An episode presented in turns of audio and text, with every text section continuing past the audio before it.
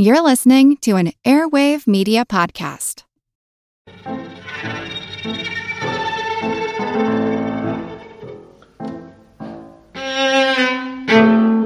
In 2008, China began to assemble banks of artillery around Beijing 6,700 artillery guns and over 4,000 rocket launchers.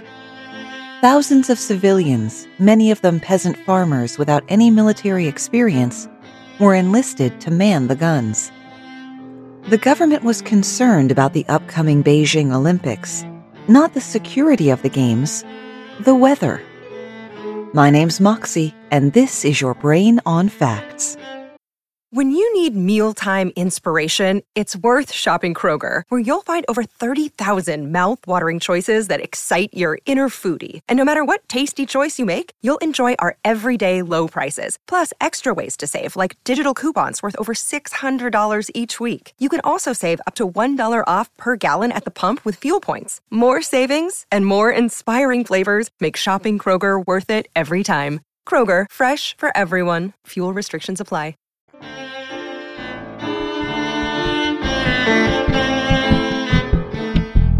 We've been relying on and contending with the rain since the dawn of time, but it's surprisingly recently that we really started to understand how rain comes to be.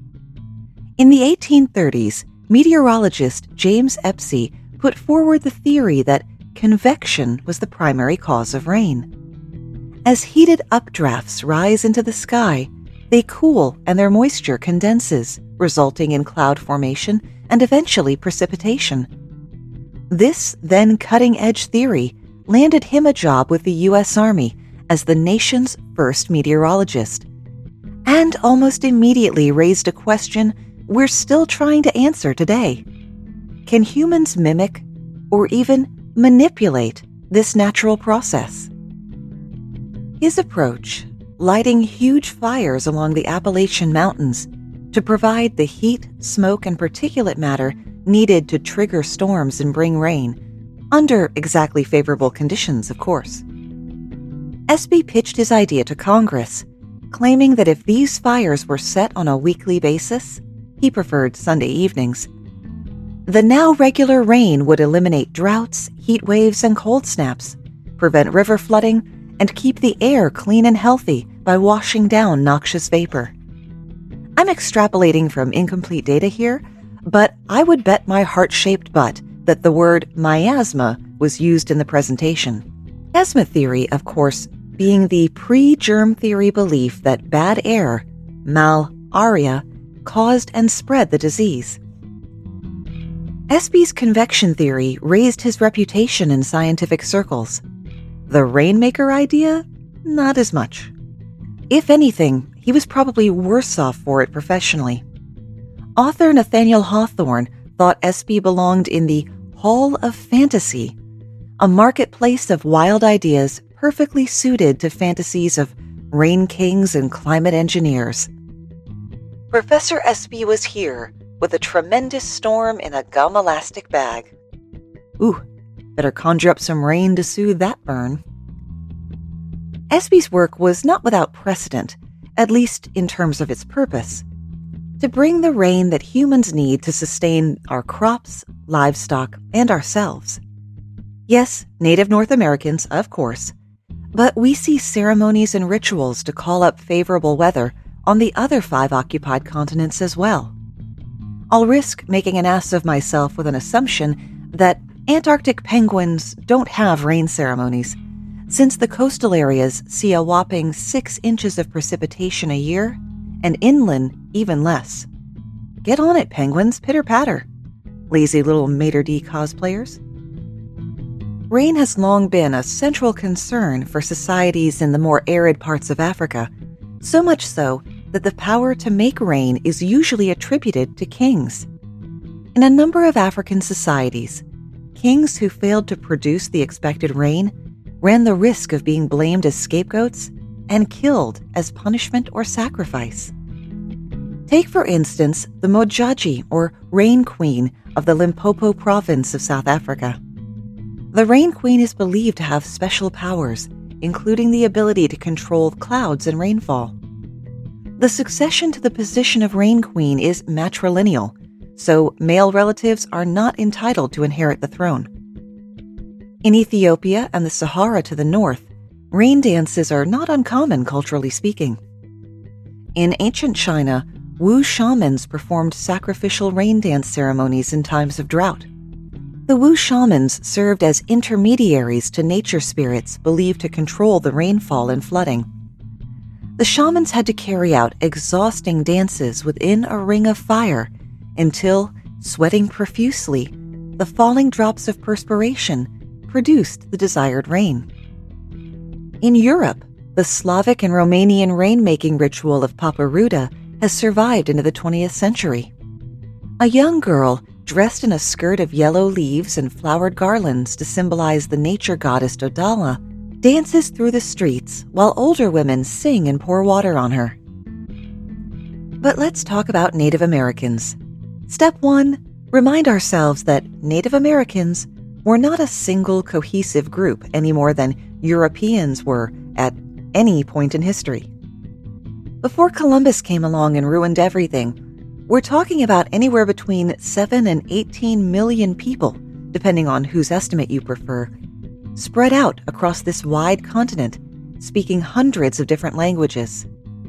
If you thought about it for a moment, you could probably name enough tribes off the top of your head to illustrate this point. Go ahead, I'll wait. That's a lot, right? Rain dances are more common in areas where rain is not, naturally, so they're more likely to be found in the cultures of the plains in the southwest. This is best documented among the Osage and the Quapaw tribes of Missouri and Arkansas. You won't be surprised when I tell you that Native Americans have had to struggle to maintain their rainmaking traditions. During the 1920s and 30s, certain Native tribal dances and rituals were banned by the U.S. government because they were considered to be backwards and dangerous to the modern world. Now, instead of painting with a broad brush and undoing what I was just talking about by trying to lump many diverse rituals into one description, Let's look at the Zuni of New Mexico. Unlike most other rituals the Zuni perform, rain dances are performed by both men and women. This is unique to the Zuni, as most native rain rituals are performed exclusively by men. And what's a ceremony without ceremonial garb? The men generally wear masks decorated with bright colors, a fringe of horsehair at the bottom, and three white feathers hanging from the top. Beads, fox skins, and body paint complete the look. The women usually wear their hair in a special wrap at the side of their head. They wear masks as well, but theirs are white and trimmed with goat hair. The women wear a black dress with no part of their body showing other than their bare feet, with a brightly colored shawl and a white shawl on top of that. Describing the choreography would require precision language that I lack. I encourage you to look it up on YouTube, but I'll leave you with the setup that men and women form separate lines and participants move in a zigzagging pattern. The desire to control the weather is extant today. You've probably heard somewhere along the line about cloud seeding. No shame if, like me, you weren't 100% certain if that was a real thing people did or if it's something they did and it actually works. Cloud seeding is a weather modification technique that improves a cloud's ability to produce rain or snow by artificially adding condensation nuclei to the atmosphere, providing a base for snowflakes or raindrops to form. Clouds are made up of tiny water droplets or ice crystals that form when water vapor in the atmosphere cools and condenses around some kind of particle, usually some kind of dust. Without those particles, known as condensation nuclei, raindrops and snowflakes can't form, and precipitation will not occur. Today, silver iodide and dry ice are the most common chemicals used for seeding. The chemicals are introduced into the cloud by being dropped from an airplane or shot from a rocket. Liquid propane is sometimes also used, which turns into a gas at cold temperatures, freezing the surrounding air so that crystals form spontaneously out of the vapor.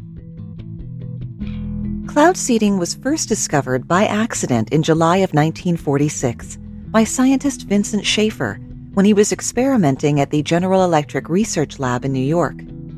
He was trying to produce a cloud in a chest freezer, as you do, but it just wasn't cold enough, so he tossed in some slabs of dry ice. To his surprise, he found that when he incidentally exhaled into the air of the freezer, it created snow crystals. By the by, you know how we've been really concerned about respiratory droplets for the past year and a half? And should still be? Well, you know how when you breathe out in the winter and you see a vape like cloud? Those are respiratory droplets. That's what wearing a mask contains. Schaefer then worked with Bernard Vonnegut, older brother of author Kurt Vonnegut, to develop silver iodide, a compound that increases the size of water droplets, and large enough water droplets could be cozened to rain or snow inside. As research moved forward, however, Schaefer and Vonnegut saw weather modification less about modifying weather and more about enhancing it, helping the weather to do what it was going to do anyway. Science is pretty split on the possibility of weather manipulation, and we won't even get into the ethical implications today. Weather modification is a pretty sci fi sounding concept, and it tends to inspire ideas and projects that sound like they fell off the loose pages of a deteriorating pulp paperback. Take, for example, hail cannons, which we'll get into more later. Proponents claim that the concussive force the noise of the cannon makes stops hailstorms by shattering the hail with shock waves. They've been used throughout Europe since the early 20th century and are still in use in some areas today. Even though there's precious little evidence of hail cannons doing sweet Fanny Adams about the hail. After the experiments at GE's lab, there was a feeling that humanity might finally be able to control one of the greatest variables of life on Earth. And as Cold War tensions heightened, weather control was looked at from a whole new angle the angle that it could be used as a weapon by the US against the Soviets. Ah, the Cold War, that bad penny that just keeps turning up. How is it that I can't bring up dubious science without name checking the Cold War? It only lasted for 44 years. That's a narrow slice of human history. Dr. Edward Teller, the father of the H bomb, testified in front of the Senate Military Preparedness Subcommittee that he was, quote, more confident of getting to the moon than changing the weather, but the latter is a possibility. In August 1953, the President's Advisory Committee on Weather Control was formed to determine the effectiveness of weather modification procedures and the extent to which the government should engage in such activities. Here are some of the highlights using colored pigments on the polar ice caps to melt them and unleash devastating floods. Ooh, bit prescient that one. Releasing large quantities of dust into the stratosphere, creating precipitation on demand. Using a satellite to focus sunlight to scorch foreign cities. Boy, the writers from James Bond missed out on that one. And building a dam fitted with thousands of nuclear powered pumps across the Bering Strait. This hypothetical Russian dam would redirect the waters of the Pacific Ocean, raising the temperature in cities like New York and London. This was ostensibly to relieve the severe cold of the Northern Hemisphere. But if you believe that, I have some swampland in Florida you might be interested in. We talked about that in episode 155 Hate to Burst Your Bubble. These weren't underground bunker secrets. Plans for military weather manipulation were openly discussed in the media during the mid 1950s, on both sides. In December of 1950, the Charleston Daily Mail ran an article quoting Dr. Irving Langmuir, who had worked with Schaefer for a time. Rainmaking or weather control can be as powerful a war weapon as the atom bomb, a Nobel Prize winning physicist said today. Dr. Irving Langmuir pioneer in rainmaking, said the government should seize on the phenomenon of weather control as it did on atomic energy when Albert Einstein told the late President Roosevelt in 1939 of the potential power of an atom splitting weapon. In the amount of energy liberated, the effect of 30 milligrams of silver iodide under optimum conditions equals that of one atomic bomb, Langmuir said. In 1953, Captain Howard T. Orville was named chairman of the Committee on Weather Control, and he could hardly seem to miss a chance to talk to newspapers and magazines about how the United States might take control of the literal skies. The May 28, 1954 cover of Collier's magazine showed a man quite literally changing the seasons with a system of levers and push buttons. That cover is like 50% of the Google image results if you look for weather manipulation. From the cover story A weather station in southeast Texas spots a threatening cloud formation moving towards Waco on its radar screen. The shape of the cloud indicates a tornado may be building. An urgent warning is sent to Weather Control Headquarters. And less than an hour after the incipient tornado was first sighted, the storm was broken up. There was no loss of life, no property damage. This hypothetical destruction of a tornado in its infancy could well become a reality within 40 years. In this age of the H bomb and supersonic flight, it is quite possible that science will find ways to make weather almost to order. The author of the story? Captain Orville an Associated Press article from July of 54 by the science reporter of Minnesota's Brainerd Daily Dispatch sought to explain why weather control would offer a unique strategic advantage to the U.S. It may someday be possible to cause torrents of rain over Russia by seeding clouds moving toward the Soviet Union. Or it may be possible, if an opposite effect is desired, to cause destructive droughts which dry up food crops by overseeding those same clouds. And fortunately for the United States, Russia could do little to retaliate because most weather moves west to east. This Quienes Mas Macho reminds me of a particular George Carlin quote that I can't include in a family show like this without it sounding like Morse code from all the censor beeps.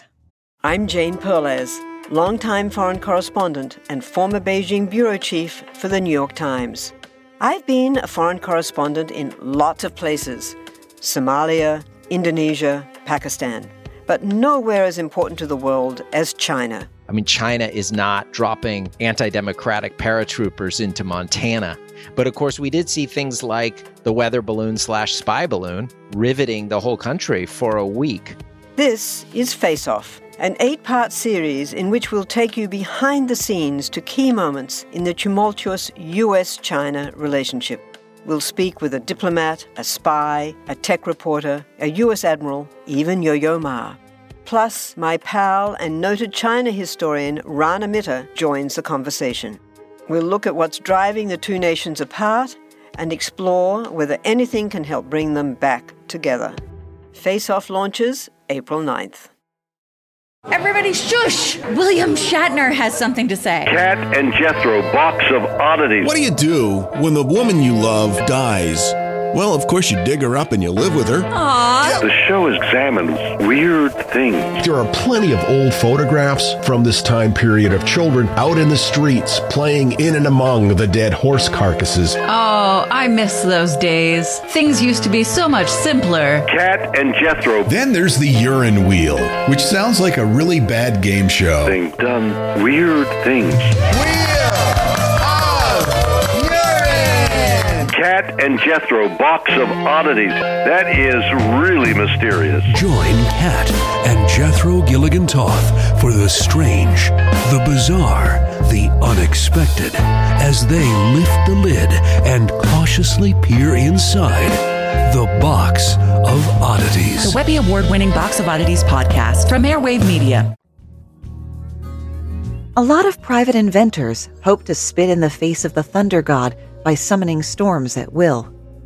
Introducing Wilhelm Reich, an Austrian psychoanalyst who claimed he could produce rain, and cure any number of diseases by manipulating orgone energy present in the atmosphere.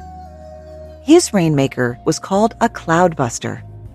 It worked much like a lightning rod, focusing it on a location in the sky and grounding it in some material that was presumed to absorb orgone, such as a body of water. This would draw the orgone energy out of the atmosphere, causing the formation of clouds and rain. Reich conducted dozens of experiments with the cloudbuster, calling the research cosmic orgone engineering. About that orgone energy. It's crap. Bunk. Utter hokum. But it is bullocks with a little panache.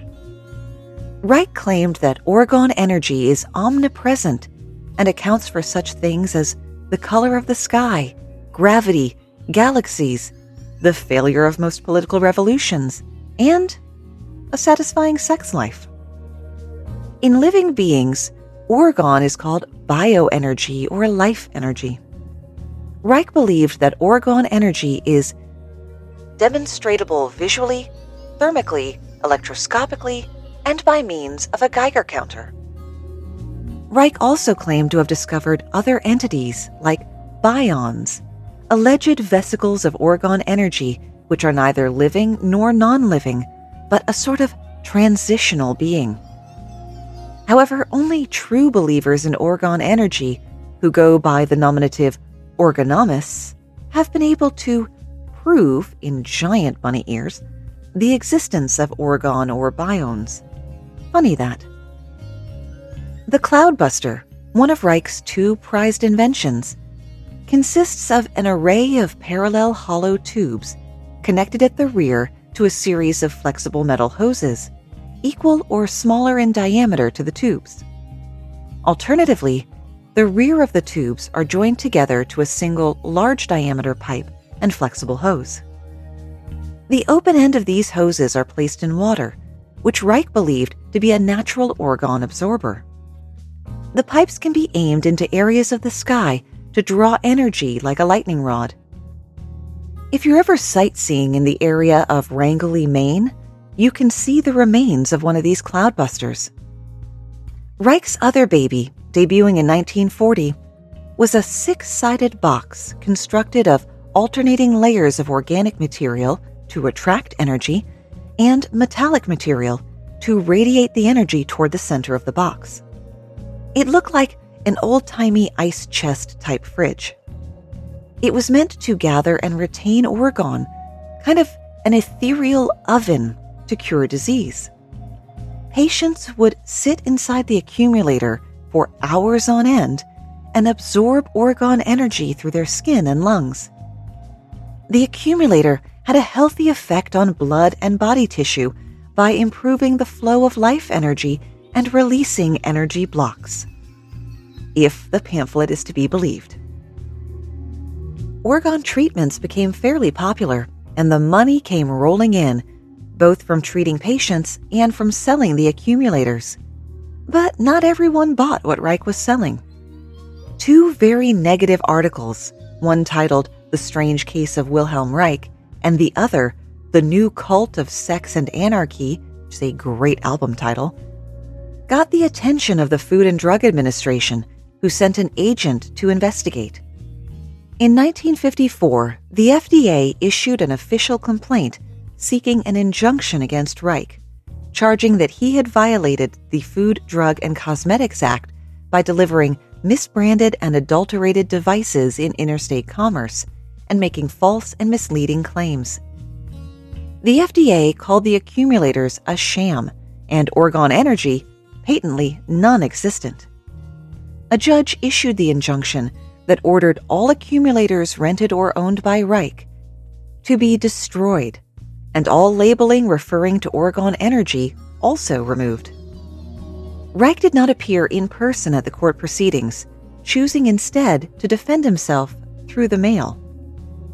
Even with the law glaring at him, Reich continued in the Orgone accumulator business, landing him in jail for two years for violating the injunction. The Food and Drug Administration not only declared there was no such thing as orgone, they had some of Reich's books burned, not apparently realizing how such an aggressive act would only solidify belief in the minds of the believers. There have been no verified instances of a cloudbuster ever working, and Reich is largely forgotten, except for one interesting notable exception. Wilhelm Reich's Cloudbuster was the inspiration for the Kate Bush song Cloudbusting in 1985. The song describes Reich's arrest and incarceration through the eyes of his son Peter, who would later write the memoir A Book of Dreams. A prop cloudbuster bearing only a superficial resemblance to the genuine article, was built for the video. And the video is where things really start to get cool. Bush intended for it to be more of a short film rather than a usual music video. The overall idea was a collaboration with famed mad genius and absurdist Terry Gilliam.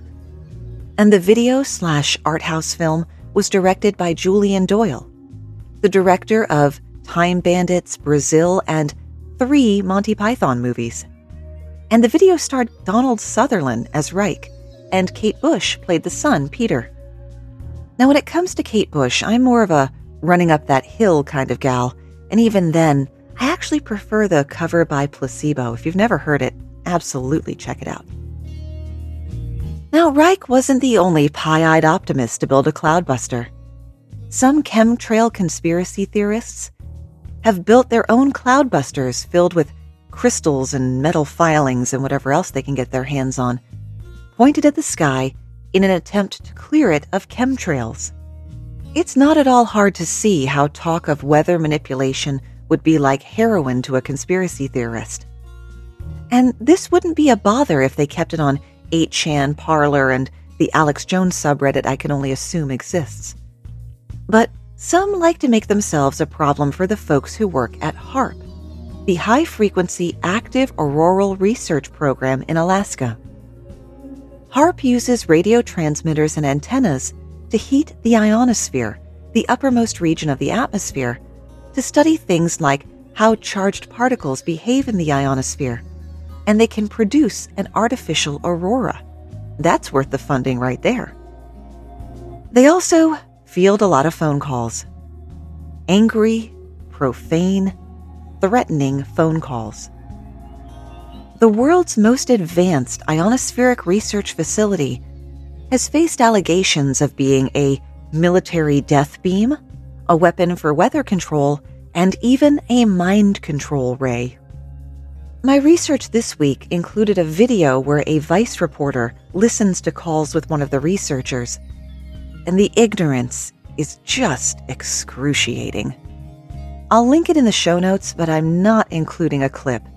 It's very much like that line from Billy Madison Everyone in this room is now dumber for having heard you. I award you no points, and may God have mercy on your soul. The reporter also visited with an author who made actual money writing multiple books about the nefarious stuff HAARP is up to.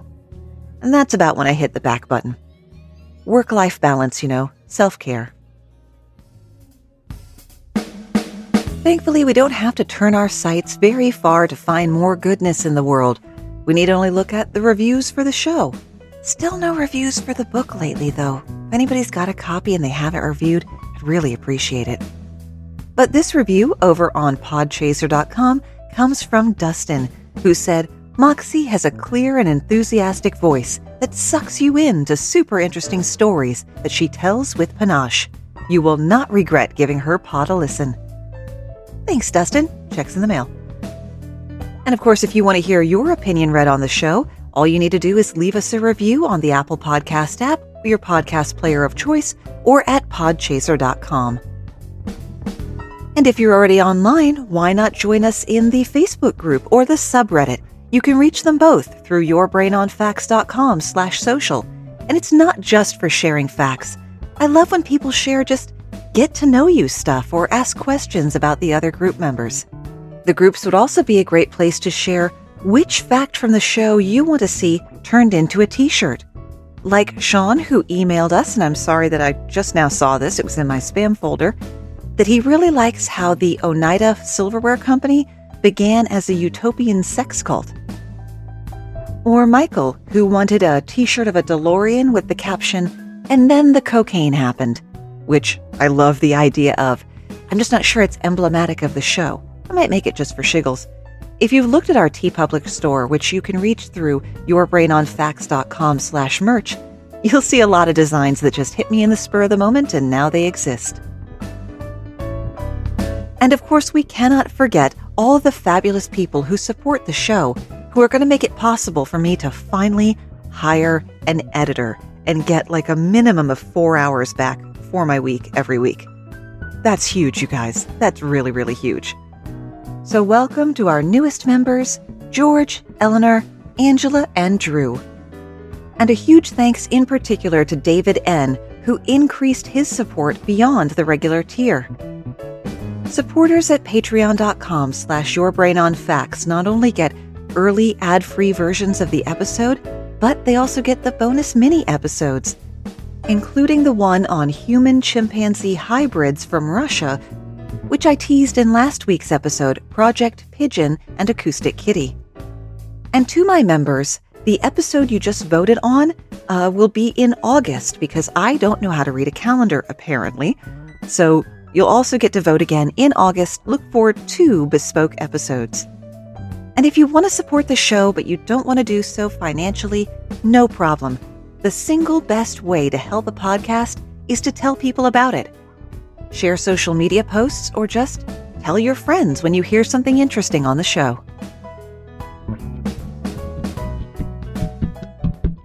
Did you see the posts for Mystery Monday yesterday? It's a little contest on the social media Facebook and Instagram, Your Brain on Facts, Twitter, Brain on Facts Pod, where you try to guess what the topic is going to be based on three really unhelpful pictures that I put up to win some stickers. Now, clue number three was a toy set of the Weather Dominator from the G.I. Joe Revenge of Cobra miniseries. If you had told me when I watched that in 1980 uh, that it was a case of art imitating life, I wouldn't have believed you. Well, honestly, I probably wouldn't have understood it because I was a child, but that's neither here nor there. Yep, we have weather machines in our war machine. Between 1949 and 1952, Operation Cumulus was an attempt by the British government to learn to control the weather via cloud seeding, primarily for future military advantage.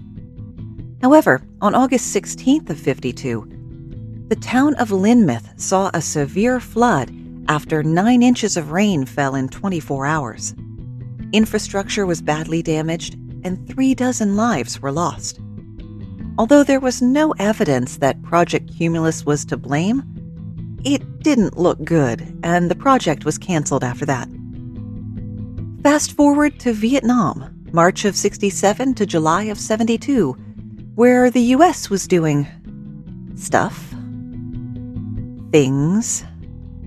Not good things for the people or the environment. Agent Orange, of course, comes to mind. A horrific substance, a decent band, but just one color in a terrible rainbow of environmental destruction and birth defects. Lesser known, and luckily less effective, was Operation Popeye, the plan to extend the monsoon season. That's the rainy season brought on by prevailing winds and the word monsoon actually refers to the wind, not the rain. The targeted region was North Vietnam and Laos, specifically the area around the Ho Chi Minh Trail, an important artery for the North Vietnamese to move soldiers and supplies south. The idea was that cloud seeding would bring on extra rain to make the roads impassably muddy and to cause landslides the 54th Weather Reconnaissance Squadron flew cloud seeding missions using the slogan, Make Mud, Not War. They had patches and everything. The aircraft were officially on weather reconnaissance missions, and the aircraft crews, as part of their normal duty, also did collect weather data. Former U.S. Secretary of Defense Robert McNamara was aware that there might be objections raised by the international scientific community, but in a memo to the president, He said that such objections had not been a basis to prevent military activities before, so long as they were considered to be in the interest of U.S. national security. This program was allegedly sponsored by Secretary of State Henry Kissinger and the CIA without the authorization of then Secretary of Defense Melvin Laird, who had categorically denied to Congress that a program for modification of the weather for use as a weapon even existed. The name Operation Popeye made it out into the public with a brief mention in the Pentagon Papers and an article in the New York Times. If you're worried that I'm going to have a near endless list of weather weapons, don't fret. The sun set on them officially in 1977 with the Environmental Modification Convention, formerly called the Convention on the Prohibition of Military and Other Hostile Use of Environmental Modification Techniques. Does not make for a good acronym. An international treaty prohibiting the military or other hostile use of environmental modification techniques that would have widespread, long lasting, or severe effects. More forms of weather modification or geoengineering were banned in 2010 by the Convention on Biological Diversity. So, looks like we'll have to keep our meteorological meddling to ourselves. In 2005, Nissan installed 20 foot hail cannons at their plant in Mississippi after suffering damage in a devastating hailstorm, much to the annoyance of the people who live nearby. A hail cannon is a shockwave generator which claims to disrupt the formation of hailstones in the atmosphere.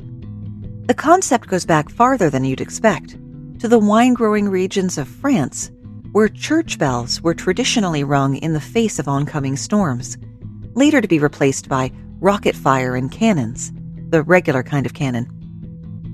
These days, we use a mixture of oxygen and acetylene, just like in a welding torch. The resulting blast moving through the upper chamber and the cone develops into a shock wave. This shock wave then travels through the cloud formations above, creating a disturbance which the cannon's manufacturers claim disrupts the growth phase of hailstones. When activated, the system fires off gunshot like sounds into the sky every six seconds. The manufacturers claim that Rather than damaging lumps of ice, the precipitation will fall as rain or slush. It is said to be critical that the machine is running during the approach of the storm in order to affect the developing hailstones, although all the manufacturers unanimously agree that the radius of the effective area is less than 500 meters. That's just under a third of a mile. Even if you busted up all the hail in that circle, wouldn't more hail just blow in five minutes later? Farmers have also used hail cannons to prevent their crops from being pulverized. Other farmers, however, like those who live near a Volkswagen factory in Mexico, where hail cannons are supposed to protect the brand new cars rolling off the line, are less enthused. Those devices are being blamed for causing a drought during months when the farmers were expecting much needed rain. While some may be convinced of the hail cannon's power, scientists have their doubts. A review by Dutch meteorologist Jan Wieringa concluded that these technologies were, quote, a waste of money and effort, a sentiment echoed by the World Meteorological Organization. The only beneficial effect of firing explosive rockets and grenades at hail clouds may be the emotional satisfaction of the gunners who have fired at the enemy he wrote. Speaking of damaging weather that starts with an H, between 1962 and 1971, Project Storm Fury was undertaken by the U.S. to seed a hurricane's eye wall with silver iodide to weaken the storm. After what appeared to be some initial success with a noted drop in wind speed, it was determined the results were inconclusive the project was expensive and dangerous, and therefore abandoned. In terms of current and future weather modification, several Western states regularly practice cloud seeding to produce the additional rain they need. And in January 2011, it was reported that scientists in Abu Dhabi created over 50 artificial rainstorms between July and August of 2010. They used large ionizers to create fields of negatively charged particles, which created clouds and rain out of what had otherwise been a clear blue sky. These storms came with lightning, hail, and wind gusts as well. Bit of a mixed bag. And that's where we run out of ideas, at least for today. The 2008 Summer Olympics were held in August, the rainy season around Beijing, where that month can see seven inches of rainfall. The world's largest sporting event is a tightly scheduled affair that the whole world is watching. You can't afford rain delays.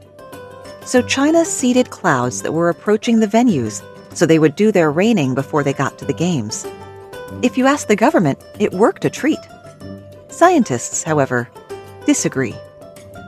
Remember, you can always find the links for the source material as well as the script at yourbrainonfacts.com. Thanks for spending part of your day with me, and stay safe.